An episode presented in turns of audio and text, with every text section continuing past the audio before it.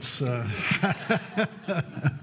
let's get into the Word. If you would turn with me this morning to Mark's Gospel.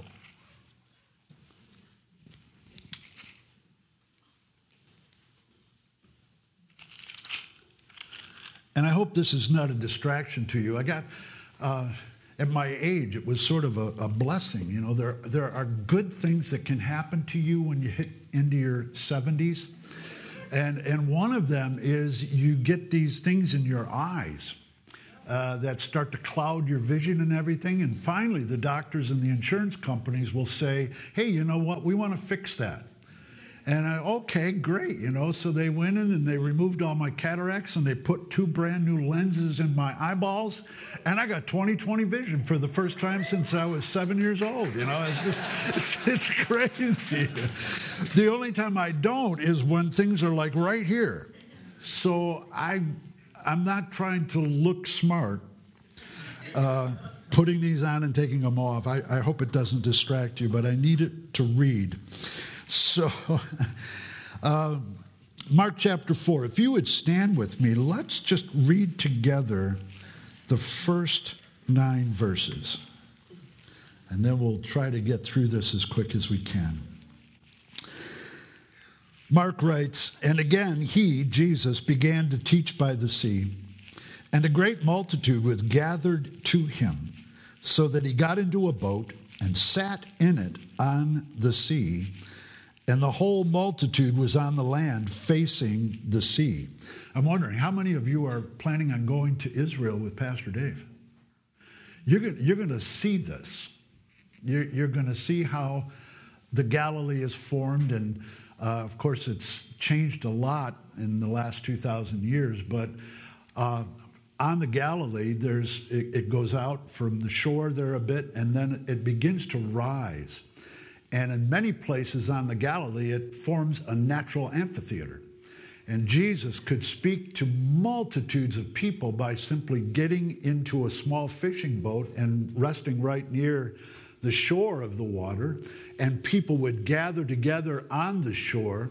And he could speak to literally hundreds of people, never raising his voice, as the winds would come in off the Galilee and carry his voice right to the people that are standing there by the shore. So, no, Jesus did not struggle with a lapel mic and feedback. I'm hearing it right now, but uh, he, he never had to worry about that. And can you imagine just being there and there's Jesus right in front of you and he's beginning to teach these things?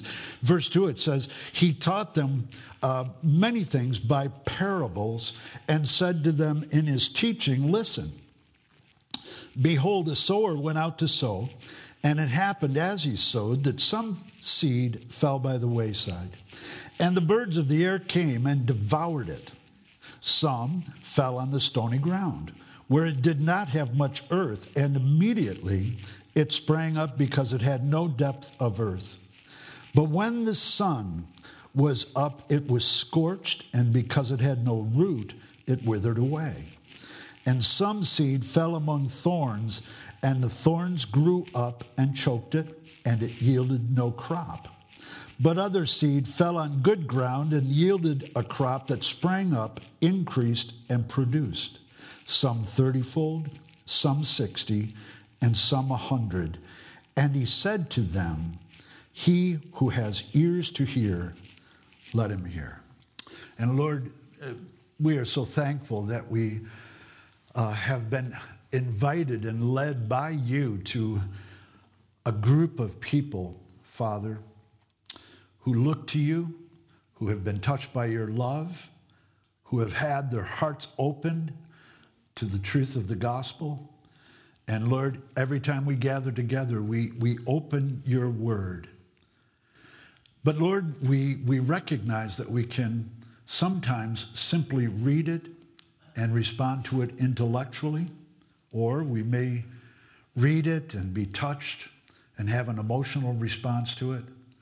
But Father, you've called us not to just hear the word, but to become doers of it.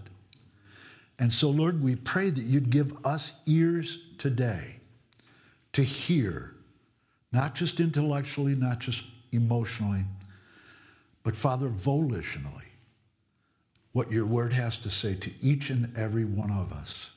And Father, may we become doers of your word. We ask it in Jesus' name. Amen. Amen. Please be seated.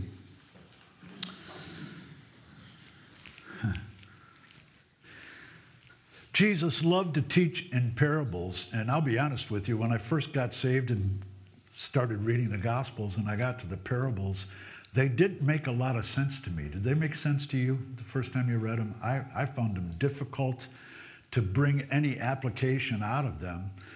And the reason is that Jesus designed the parables to be very, very simple. And the people that he was speaking to had no difficulty whatsoever understanding the message that Jesus was trying to get across. It was never an issue of understanding, but it was an issue of would they do what they knew Christ was teaching them.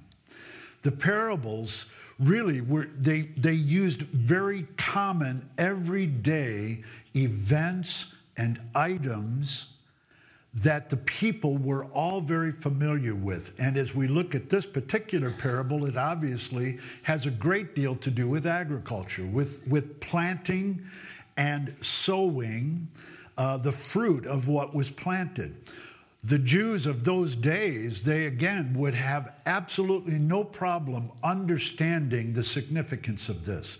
Remember, they did not have Food Lion, they did not have Wegmans, they had none of the grocery stores that you and I have to go to to secure food for their families. They had to grow their own. They had to grow their own. They had to keep their own sheep. They had to keep a cow, perhaps, if they were able to, maybe even an oxen if they had were, were somewhat well to do to help clear the ground and, and prepare it to receive the seed that would bring about a crop for them to feed their families. It was hard work, it was laborious work. The ground over there is not very friendly, uh, it's very, very rocky. And as Jesus is speaking to them, again, he's speaking to people who know exactly what he's talking about. And he talks to them about four different types of soil. Now, follow along with me if you would. Beginning in verse 10, it says, When he was alone, those around him with the twelve asked him about the parable, and he said to them, to you it has been given to know the mystery of the kingdom of God. But to those who are outside, all things come in parables, so that seeing they may see and not perceive, and hearing they may hear and not understand, lest they should turn and their sins be forgiven them. And he said to them, Do you not understand this parable? How then will you understand all the parables. And again, as you read that, it might sound a little bit confusing. It might sound as if the design of the parables or Jesus' teaching was that people would hear and then not believe. No, just the opposite.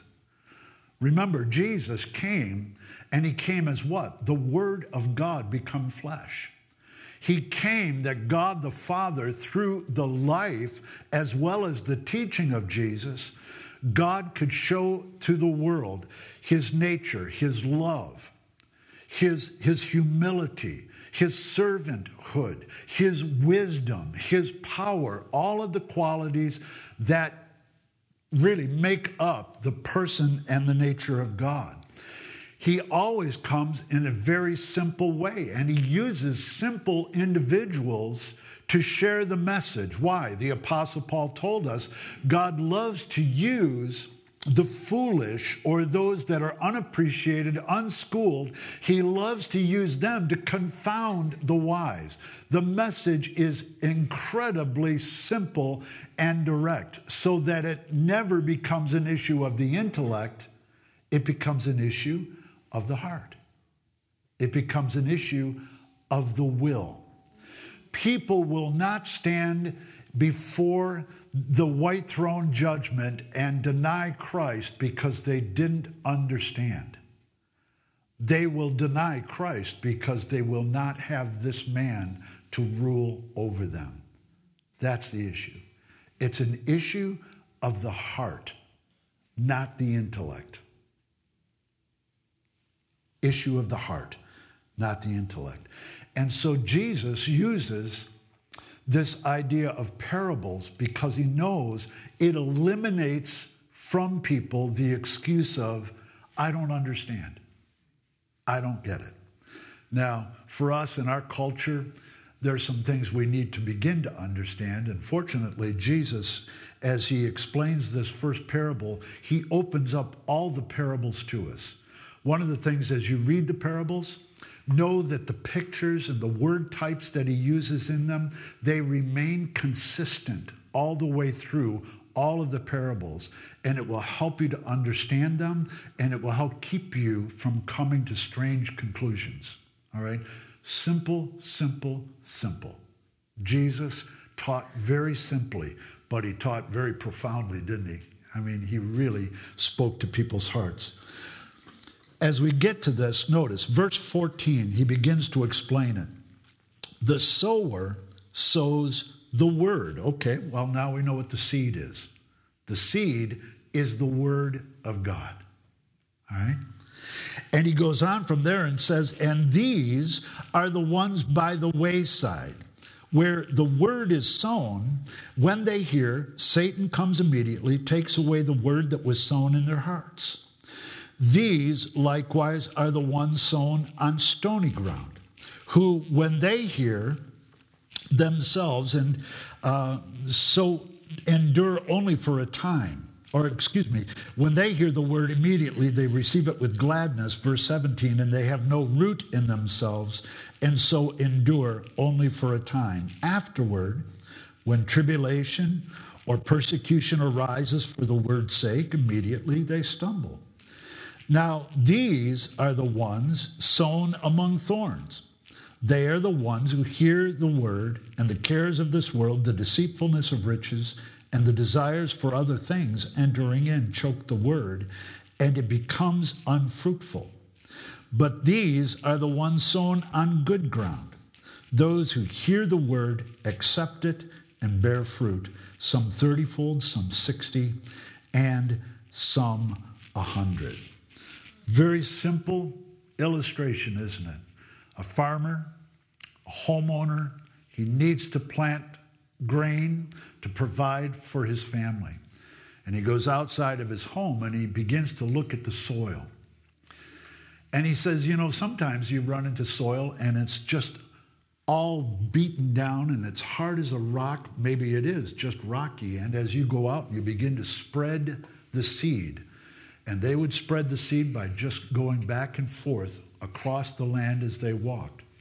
And some of that seed would hit good soil, some of that seed would hit soil filled with thorns, some of that seed would hit shallow soil, and some of that seed would just hit the rocky areas around your property where people would travel and walk and the animals would, would make their way. And as the seed hit that stony ground, of course, the fowl of the air would come in and just eat the seed away, it would accomplish nothing for you. We already know that the seed is what? The Word of God. And sometimes a heart can be just like that. We can sit through Bible studies, we can even have our own personal devotional time, and we read it, but once we're done and once the service is over, we walk away and we can't even remember what we heard. It's not an issue of the intellect, and it's not too much wax build up in the ears. it becomes really an issue of the heart. It becomes an issue of the heart. I can remember uh, uh, years ago, after I had been pastoring for some time and teaching Bibles for some time, Bible studies for some time, uh, going and teaching at different events where younger men coming up would also have an opportunity to teach. And boy, did God have to deal with my heart because I would sit in the Bible study, and rather than listening for the voice of God to speak to me, I would be sitting there wondering, you know, okay, what commentary did he read? How much prayer time did he put in? Is he really rightly dividing this thing? Could he have said it better? Could he have left this out? Should he have added this? And the Holy Spirit really had to come and deal with me. Who are you listening to? Are you just listening to a man? Is your heart so hard? So hard that my spirit can't speak to you? And I had to answer, Yes, sir. It's true, Lord. And we can be like that too. And I think that the Lord wants to just warn us. As it says in Proverbs chapter 4, take heed to your heart. Watch your heart. Watch what affects it. Watch what you let into it. Watch what you allow to get close to you and influence you. Does it soften your heart for the things of God, or does it begin to create within you a hardness against the things of God? Be careful of that. Take heed to your heart, Proverbs 4:23, because from it comes forth the issues of life. It all begins way down in here. All right? Have you got ears to hear? what the Spirit's saying to you this morning? I had to have ears to hear as the Spirit challenged me and convicted me of that. The second is uh, the seed planted on stony ground in verse 16, where uh, it talks about they hear the word and they immediately receive it with gladness. Uh, the problem with this soil in Israel, there sometimes if the winds come in from the east, it brings in the dust and the sand from the desert regions east of Israel, and it begins to cover over the soil and the stone that's there. And it comes in, it's very shallow. And if, if somebody goes out and begins to spread the seed there, it might take root right away but the root won't get deep enough and won't get to a place where water is available to it, and it'll spring up. But as soon as the winds come or the sun beats down on it, it will wither and it will die. And we can be like that as well. We can come to church, we can read our Bibles, have our devotional time, and we can read something in the scripture or hear something from the scripture that really excites us. It really speaks to us and it challenges us, and, and we affirm within it, boy, that's true. That's true. Man, that was that was a good word, Pastor. You really you were on fire today, you know. And then we walk away and we don't do anything with it because we're caught up in the things of life. We have families to care for. We have careers to pursue. We have football games we have to watch. We, we have meals to go to. We have fellowship to have with other people. And rather than taking the time to just kind of let the Word of God really seek to, to come in and penetrate our heart, we just receive it and we walk away. We don't do anything with it it perishes. Jesus says that's a stony heart. That, that's a heart that is stony. The third heart, if you go down a little bit further with me in verse 18, it says, Now these are the ones sown among thorns. They are the ones who hear the word and the cares of this world, the deceitfulness of riches, and the desires for other things entering in choke the word, and it becomes unfruitful. You know, there are people within the church that to them, their Christianity is just one more tool in the box to gain success in life. If you're a Christian, God's going to prosper you. If you follow the Lord, He's going to heal you. If, if you follow the Lord and really seek Him, He's going to bring the right spouse to you. He's going to bring the right job to you. He's going to bless you in a lot of ways. And what happens is rather than really being concerned about Jesus and your relationship with Jesus, you become more concerned about what Jesus might give to you. And the cares for those things can begin to choke out the Word of God that the Holy Spirit wants to enrich your life with and build your faith with. Be careful of it. Why do we cherish the promises of God? Because it gives God an opportunity to honor himself, glorify himself by blessing people like you and me? Or do we love the promises of God simply because of what it does for us? Motivation. Take heed to your heart. And believe me, I'm preaching at me here this morning first. Take heed to your heart, for from it comes forth the issues of life. In fact, it comes out of our mouth, doesn't it? Jesus said, From the abundance of the heart, what happens? The mouth speaks. It, it, sooner or later, it escapes, no matter how careful and thoughtful we might be. All it takes is the right circumstance, the right situation, the right word spoke to us, and boy, our heart comes out. And sometimes my heart can be very, very ugly. Finally, though, he talks about the good ground in verse 20. These are the ones sown on good ground, those who hear the word, they accept it, and they bear fruit.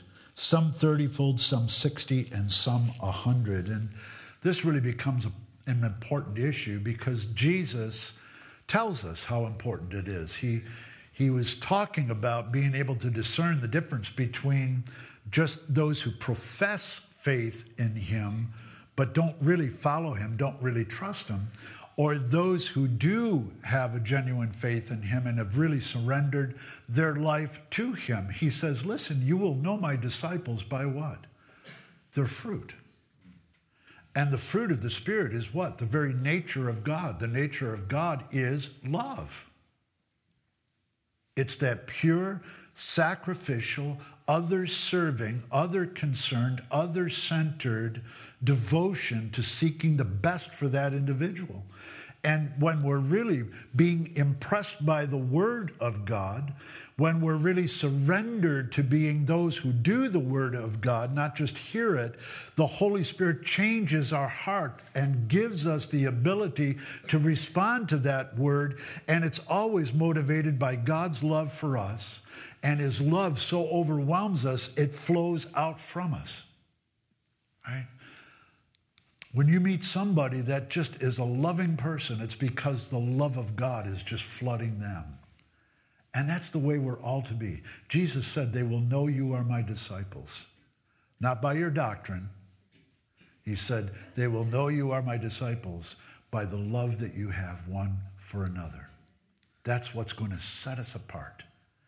And I, I'm, I'm really encouraged because to me, this, this part of the body of Christ is a very loving part of the body of Christ. I've been in others where that can't be said.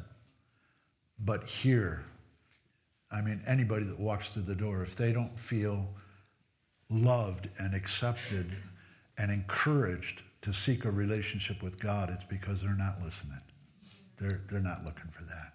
This is a great part of the body of Christ. It's interesting you know, that three times in this short passage, uh, first in verse 9, he says, He who has ears to hear, let him hear. And then again, if you look over in verse 23, he says, If anyone has ears to hear, let him hear. And then in verse 24, he kind of changes it up a little bit and he says, Take heed what you hear.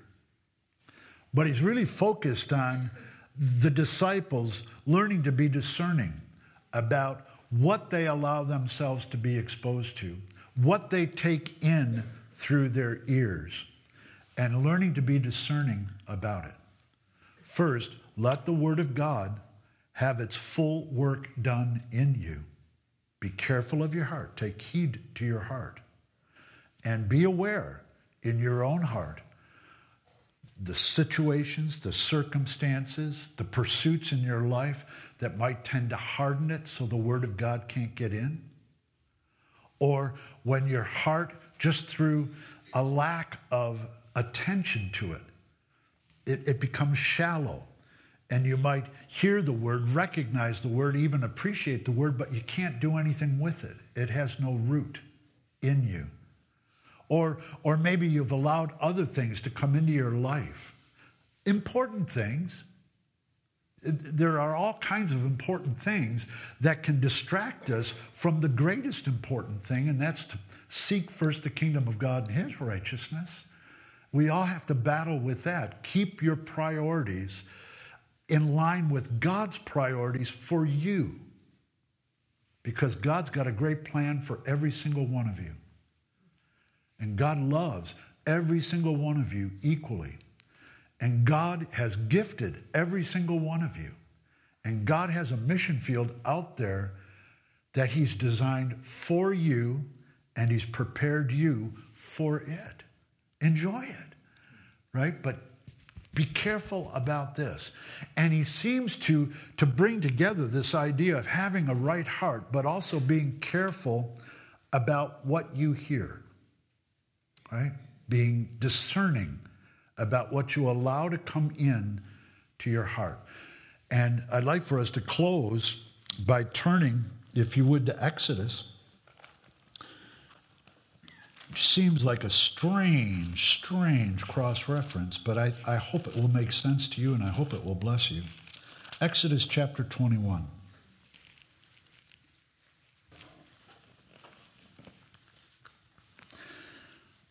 How do I guarantee that my ear is going to be discerning and is going to be open to the truth of God's word and the work of his spirit to keep my heart right. How do I do that? And I think there's an illustration in the Old Testament that will help us better understand how that can be accomplished. Look with me at the first few verses of Exodus 21. Now, these are the judgments which you shall set before them. The Lord speaking to Moses, and Moses to share these things now with the Jewish people.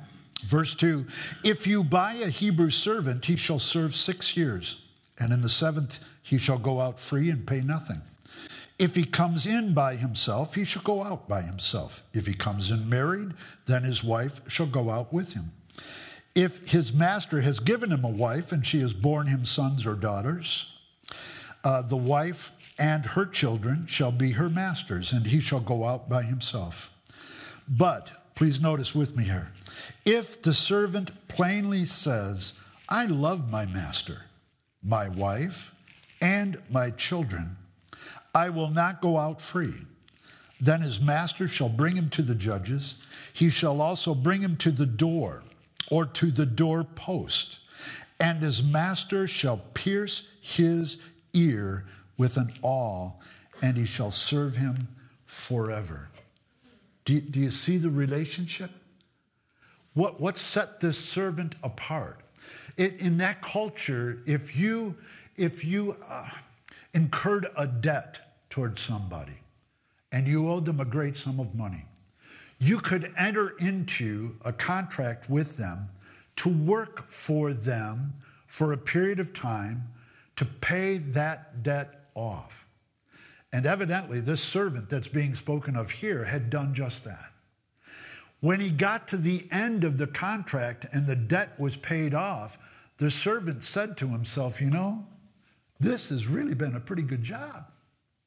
This master has been a good master. He's been fair to me. In fact, I love my master. And you know, because I love my wife and I love my children, and because of this master, I've been able to provide for myself, my wife, and my children. I'm going to see if I can't enter into a permanent contract with this master. And so he would go to the master and he would say, You know what? I don't want to leave. I want to continue to work. I want to be your servant for life and the master would take him to the doorpost of the house and he would pierce his ear.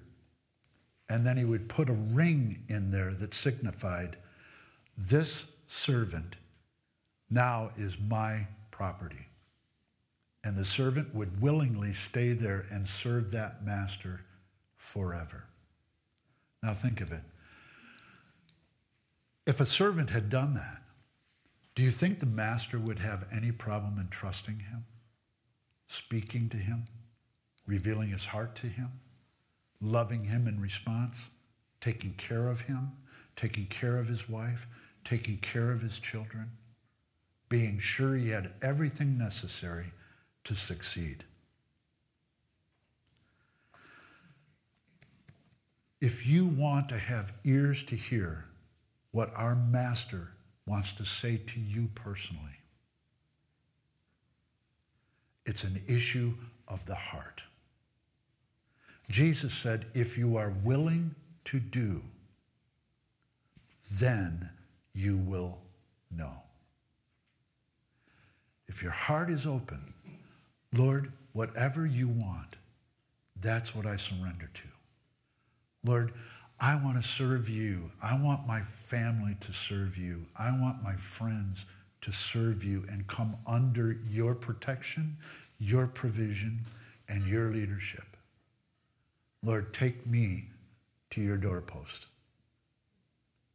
Pierce my ear and put the ring of a servant in it.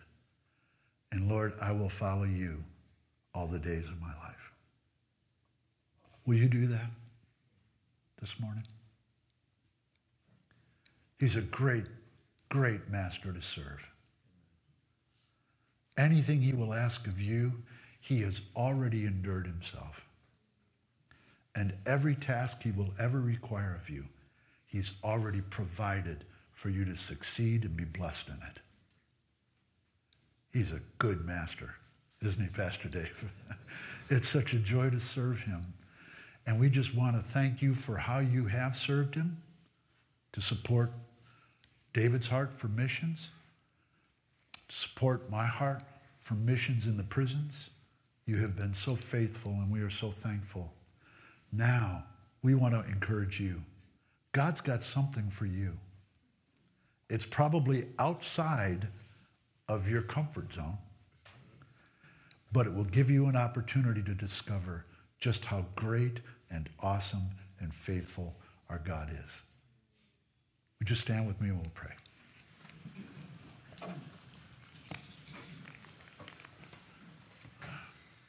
No, we're not going to pray. Tell you what we're going to do. yeah, let's do push ups. in the Old Testament, some of you already know this, there's a, a, portion in Numbers chapter 6 where God gives to the priests the commission to bless the people of God and to place his name on them. It's a great blessing. And years ago, somebody put it to music, so I'm going to try to sing it to you. Please, please, please have mercy. And if you know it, sing along with me. And uh, uh, ladies, you can echo even in this thing, so you can follow my wife. She knows where that echo is. And so it goes like this The Lord bless thee and keep thee. The Lord make his face to shine upon thee and be gracious unto thee and be gracious unto thee. The Lord lift up his countenance upon thee and give thee peace. And then the scripture says, And thus you shall place my name on my people. Go in the name of Jesus. God bless you.